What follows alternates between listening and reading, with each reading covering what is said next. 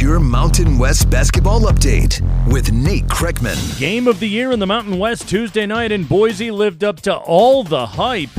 Number 18, San Diego State at Boise State, and it was Max Rice cooking the Aztecs in a wild finish to give the Broncos a 66 60 win over the top team in the Mountain West. Let's start it at 60 to 53 Aztecs with under five minutes to play. Bob Behler with the call for Learfield. Degenhart tips the rebound to Smith, who gets it to Rice, and Rice hits a three. Then a four point game out of the TV timeout. Broncos with an incredible bucket off the scramble. Aztecs have the ball, lose it to Shaver, to Rice. Quick three off the window off the and glass. in. Unbelievable. Another Broncos stop, and Rice finally puts Boise State in front. Trying to get into the paint.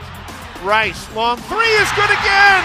Max Rice with his fifth Mountain America three. Aztecs call timeout. And then pandemonium time at Extra Mile Arena. Two and a half to go. Broncos by two. Rice with a steal. Rice taking it in one on two. Layup is good. Max Rice now with 11 unanswered points. The steal makes it 64 60. Boise State closes the game on a 14 0 run. Rice with 12 of those points himself.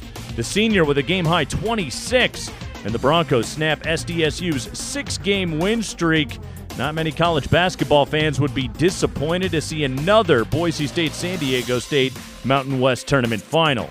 Other scores from the week New Mexico downs Fresno State as Morris Udeze goes for 25. Alvaro Cardenas with 16 as San Jose State downs Colorado State 63 46 to move into fifth. Wyoming over Nevada 80 71 in Laramie. And Utah State thumps UNLV 91 66 in Vegas on Wednesday. And that's your Mountain West basketball update. I'm Nate Kreckman.